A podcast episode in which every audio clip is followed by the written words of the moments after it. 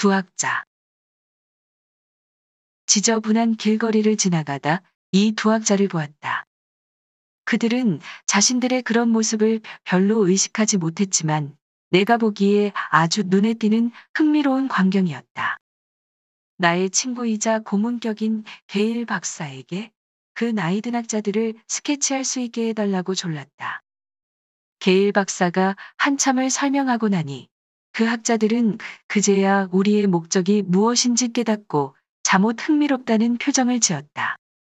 협상은 한참이나 끌었는데 그들과 얘기하려면 용건을 빙 둘러서 해야 하므로 요점까지 다다르는데 시간이 좀 걸렸다.